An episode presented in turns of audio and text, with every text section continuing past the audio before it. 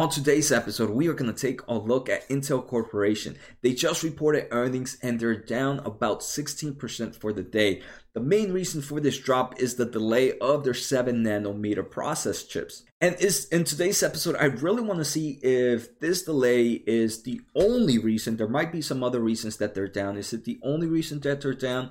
And if it is, does it really correspond for a 16% drop or is it a buying opportunity?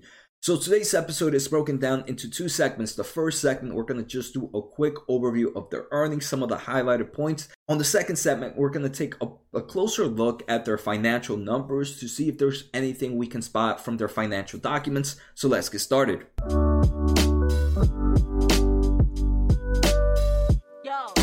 And before we go any further, if you are new to my channel, if you are a long-term investor, and if you like to learn about growth stocks, make sure to hit that subscribe button. Also, if you want to get in contact with me, I am very active in the YouTube comments, very active on Twitter, and I do have a Discord channel which is free to anybody that wants to join. But remember, I am not a professional. All of this is free. I'm not charging anybody. So none of this should be taken as advice as is all my opinion. Also, to all my returning viewers, thank you so much for the support. Make sure to hit the thumbs up. Oh, and I forgot to mention, I do have a weekly newsletter and more written blog posts at josenajarro.com. So make sure to check out the website to get more updates there. All right, so first let's take a look at price performance. Like I mentioned, Intel is down 16% midday Friday afternoon, right now sitting at $50.67. If we take a look at year to date performance for Intel, they are down about 16.74%. So that to me tells me when earnings, before earnings, they were pretty much flatline. And unfortunately, if you are a holder, this is one of those that's probably dragging your portfolio. So I do have a small position in Intel. I do have my full portfolio in in another video. So if you guys want to take a quick look at my portfolio, feel free to check out my other videos. But Intel is one that I have a position in. In today's episode, I really want to see if what should I do with with my position? Should I buy? Should I sell? Should I hold? So let's take a look at their earnings. So earnings for quarter two of 2020, they reported non-GAAP earnings per share of $1.23, which beat expectations by 12 cents. Their GAAP earnings per share were $1.19, which also beat expectations by 15 cents. Revenue was 19.7 billion, which was up almost 20% compared to the same time last year, and it was also a beat by 1.15 billion. So you might be like, Jose, this is ridiculous. How are did they beat in GAAP earnings per share? How did they beat in revenue? How are they up 20% year over year and they're still down about 17%? The main reason they are down is the 7 nanometer chip process is delayed. It's now trending about 12 months behind target. And it's not that they are, and this is not the first time that this has happened to Intel. I think this is another thing that's that's kind of getting the the investors pretty mad. Is for their 10 nanometer process. They also did have multiple delays that that caused a lot of negative negative backlash to Intel. So now obviously seeing it a second time for the next for the next generation of chips in the 7 nanometer is just showing investors that hey something is up with intel. They need to work on their leadership. And i think with this stock price going down is a huge movement and it's gonna it's gonna put pressure on their team to make sure things like this don't continue. And this morning, a lot, there might have been more, but a lot of different bank analysts reported some downtrends on their price targets. For example, they have we have eight price targets here. Deutsche Bank new price target sixty dollars, old price target was seventy. Mitsui new tri- price target is sixty three, old one was sixty seven. Bank of America new price target is sixty two, old price was seventy. UBS new price target sixty four, old price seventy. Barclays new price forty eight. This is the first one that's below the current price right now. Old price target was 58. Wells Fargo 55 new 60 old. Northland 48 new, um, 60 old. RBC Capital new price target is $48. Old price target was 52. So we can see on average most of the of the targets are still above above the current price. Most of them are still in the low 60s. We do have some mid 50s. Then the ones that are really pushing down are, are those that are all in the 48 price target range. But even though they are still higher than the current price, just the the just that sentiment that comes when when all these banks all do a downgrade simultaneously no matter if the price target is still higher than than the current than the current stock price it still kind of adds this form of bearish sentiment to to the company. So i can see again the all of this stuff is adding up to really really create this downturn on intel's corporation stock price all right, so a few more highlights about their earnings. I, have read multiple articles right now, and I'm just picking the the important points from them. A quarter, one thing that I thought was cool is a quarter ago, Intel chose not to give um, full guidance, especially due to COVID 19, right? COVID 19 was just starting, so there was no real understanding of how businesses were going to grow, if they were going to grow. On this earnings, they did announce a new forecast for the full year, which I think that alone to the overall market is a positive thing because it, now we kind of understand what's happening. We can kind of understand how business will continue to flow. Right now, they they show adjusted earnings of four dollars and eighty five cents for this year and seventy five billion dollars in revenue. This is implying a four percent year to year growth. This is compared to the original $5 in adjusted earnings per share. So they are expected to make less money in earnings per share, but they um it was originally they had 73.5 billion dollars in revenue. And this was announced in January way before COVID-19 happened.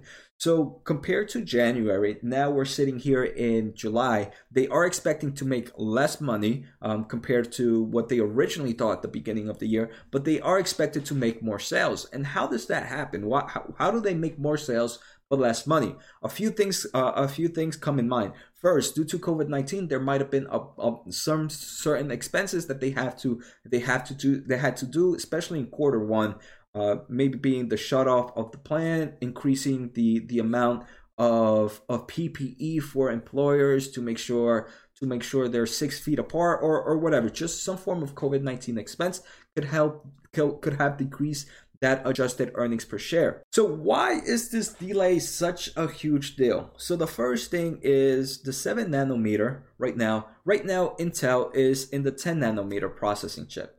And just what what what happens when you have smaller? Is it just a smaller in package? Is that the only thing? And the question, the answer to that is no. In a 10 nanometer compared to a 7 nanometer, a 10 nanometer has a bigger surface area. So for the electric current and for all the energy to transfer to transfer from one area to another, it has a longer a longer transfer rate. It has a longer length. So that longer length requires requires more energy and it also requires a longer time. So in theory, the smaller you the smaller your chips are, the less energy you need to to go from one spot to another and also the faster the time it does.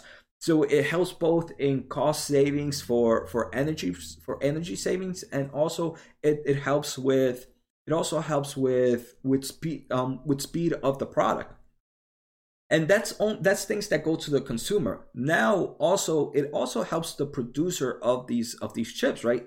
So now let's say a 7 nanometers if you make for example 3 you would only need 21 nanometers. So in when you make two 10 nanometers you need about 20 nanometers of wafer. So now in theory pretty much what you would make two nanometer two chips before you can actually make three chips with seven nanometers when you would make only two chips in the 10 nanometer. So that also helps with production with productivity. So there's so many so many positive aspects with going low um, with going lower um, that many people might not be aware of and it's something as small as that is just increasing speed reducing costs for the consumer um, making power making it more power efficiency and also just helping overall with the production of things. You the smaller they are the more you can produce. So the reason they delayed this process is they did discover an issue in their manufacturing process that causes lower yields of flawless chips. So you might be like jose what does that mean? So intel and i am uh, I, might be going a little more in depth than I need to here, but I, I just really enjoy the semiconductor industry mainly because of uh, of my of my background as an electrical engineer. So when you create chips, not all the even though they might be created at the same place, not all chips come out the same. Certain chips might be better than others. So when they create chips, they actually they are tested and they are been. These might be like the 99% best chips. These are the 98%. And Intel, AMD, and all these other big guys, they only sell you the they only sell you the ones that pass that binning, that pass that. They must be 99%, they must be the top 99% to make it. The other ones get trashed out or get used for other components that might not need that form of that form of, of power at that moment. So now they're saying that it's causing a lower yields of flawless chips. So maybe back then, out of, for example, out of every 100 chips that they would make, 99 would be okay to sell and only one of them would be used for some other purpose for something lower now with this flawless with this lower yield maybe now instead of 100 of uh, 99 being okay maybe only 80 might be okay so obviously they don't want to continue with that because that's going to hurt them in the long run so right now they want to fix this issue and and really continue and really continue to make sure they have it right but unfortunately, they're not the only ones doing this. There's, they have competitors, and one of their biggest competitor is AMD.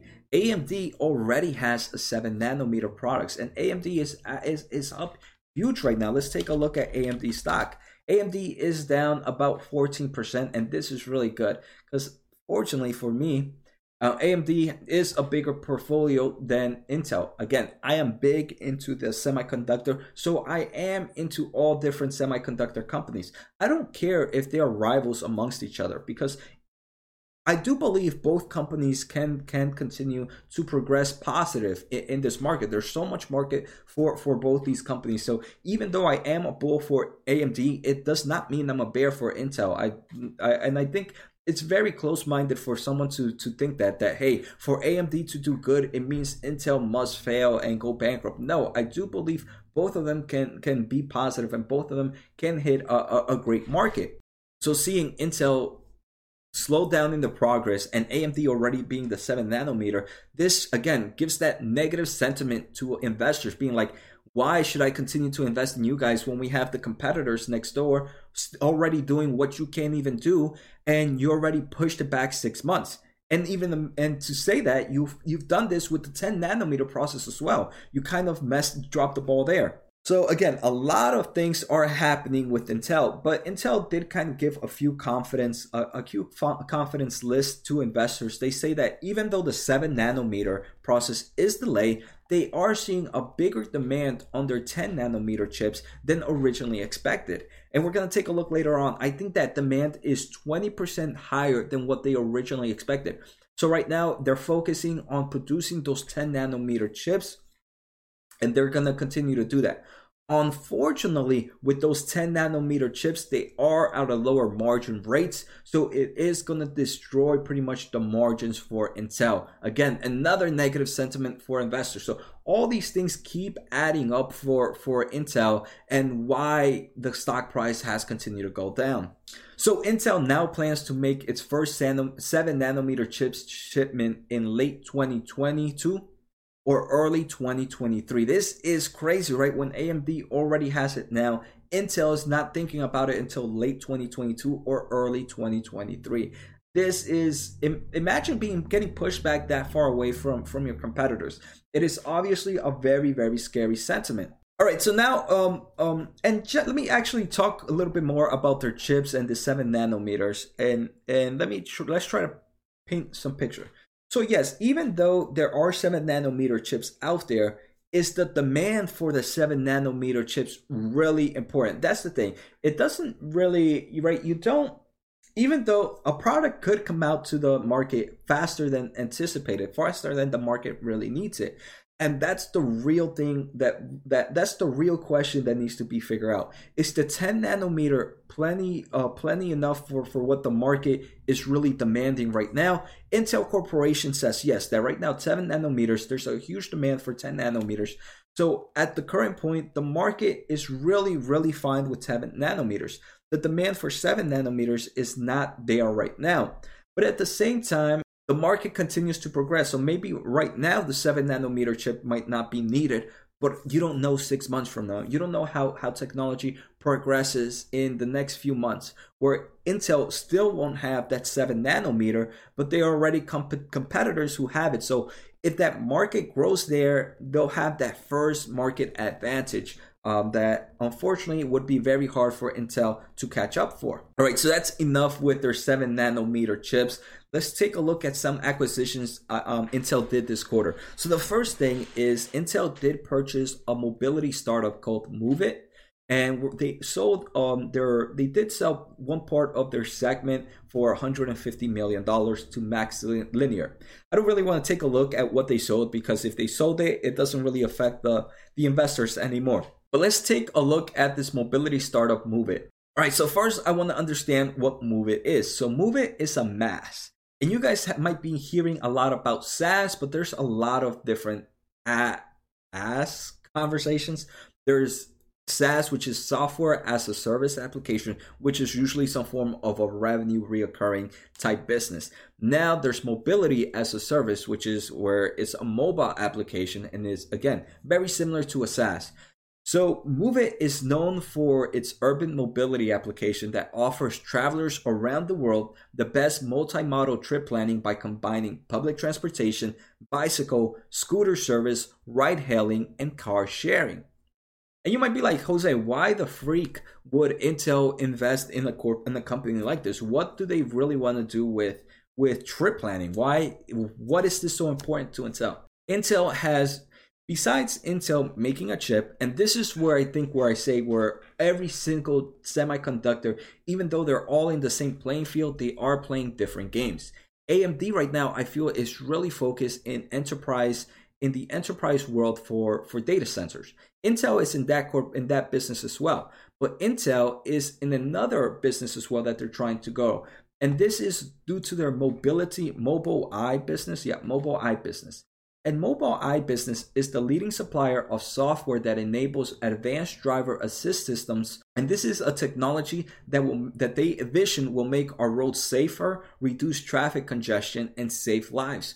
So it's pretty much a, a smart. Uh, I want to think of it as a smart system to make sure our roads, to make sure traffic is running as effectively as possible. So now with this new purchase of Moovit, it, they do correspond. They they do team up pretty well with this whole movement that Intel wants to go into. I think is pretty cool. Mm, some people might not. I I personally think it's cool.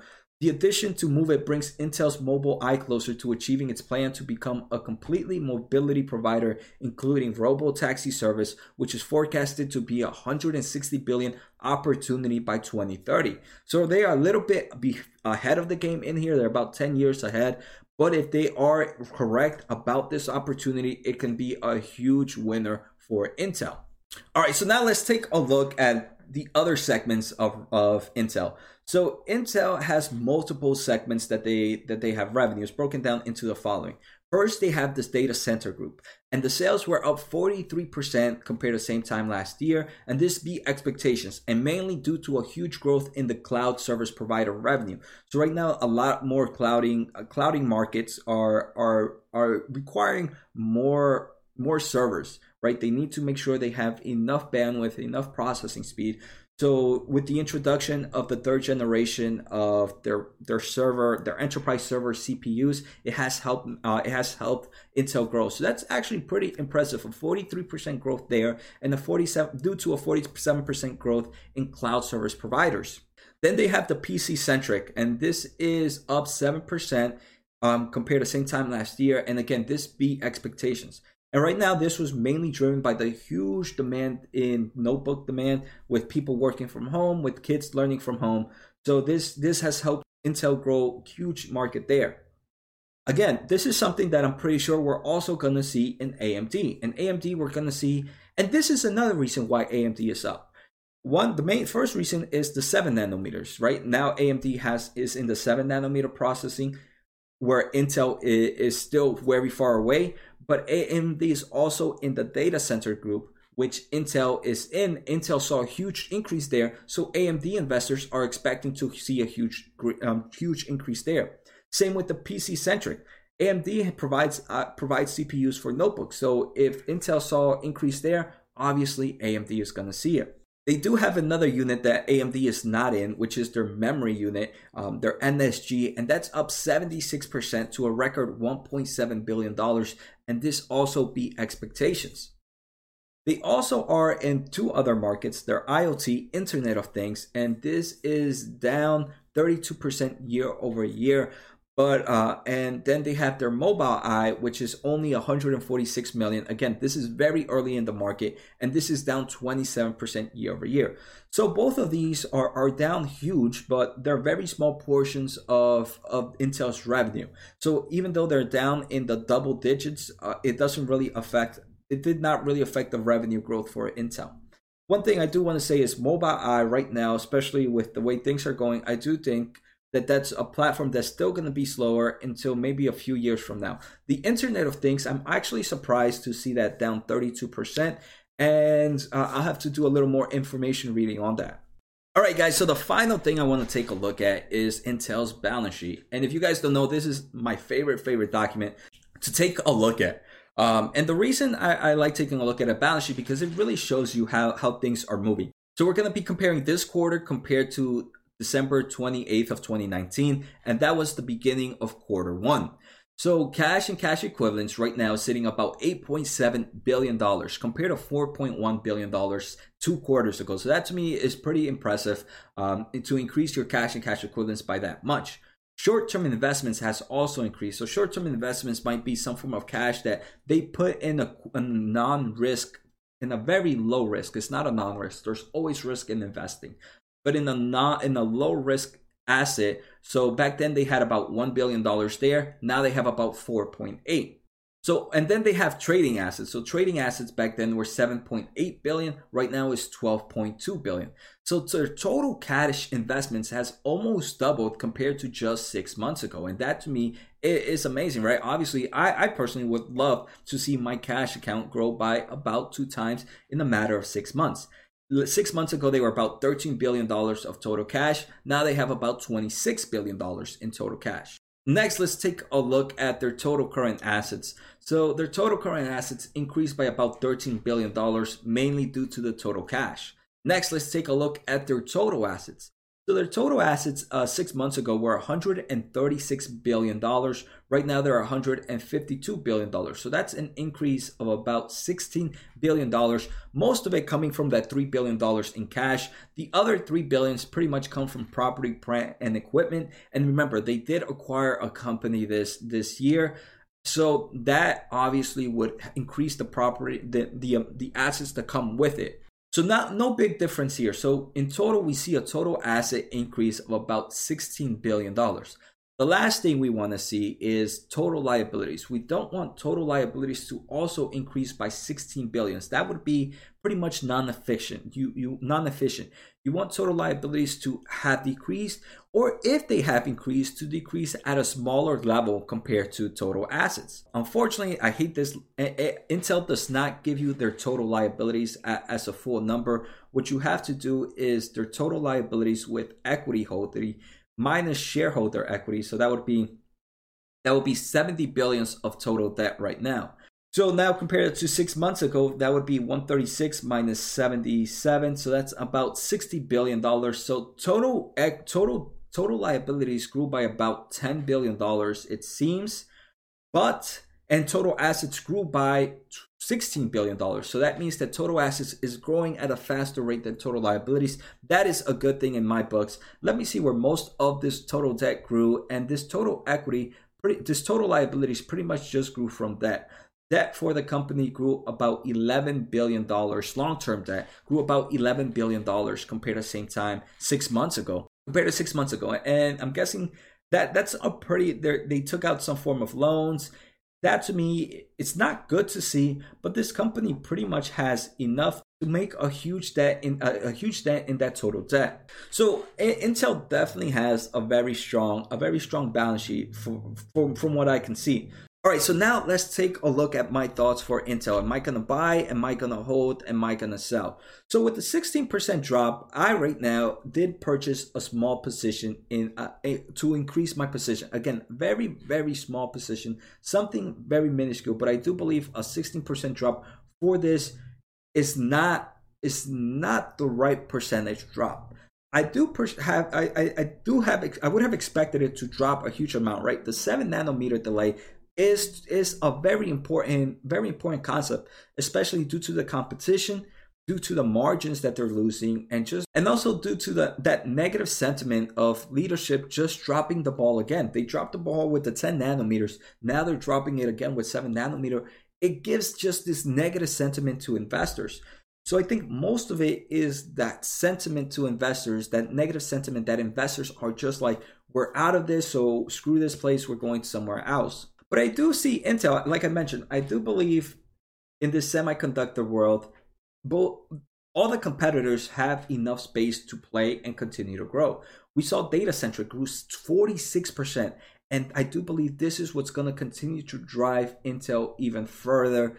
Um, they already have a huge market there. And even though AMD is coming out and they are taking market share there, again, I do believe this is a market where both of them can continue to grow. And you might be like, Jose, no, that's impossible. I mean, how many brands of TVs are there? How many brands of computers? How many brands uh, of how many Burger Kings? How many McDonald's fast food?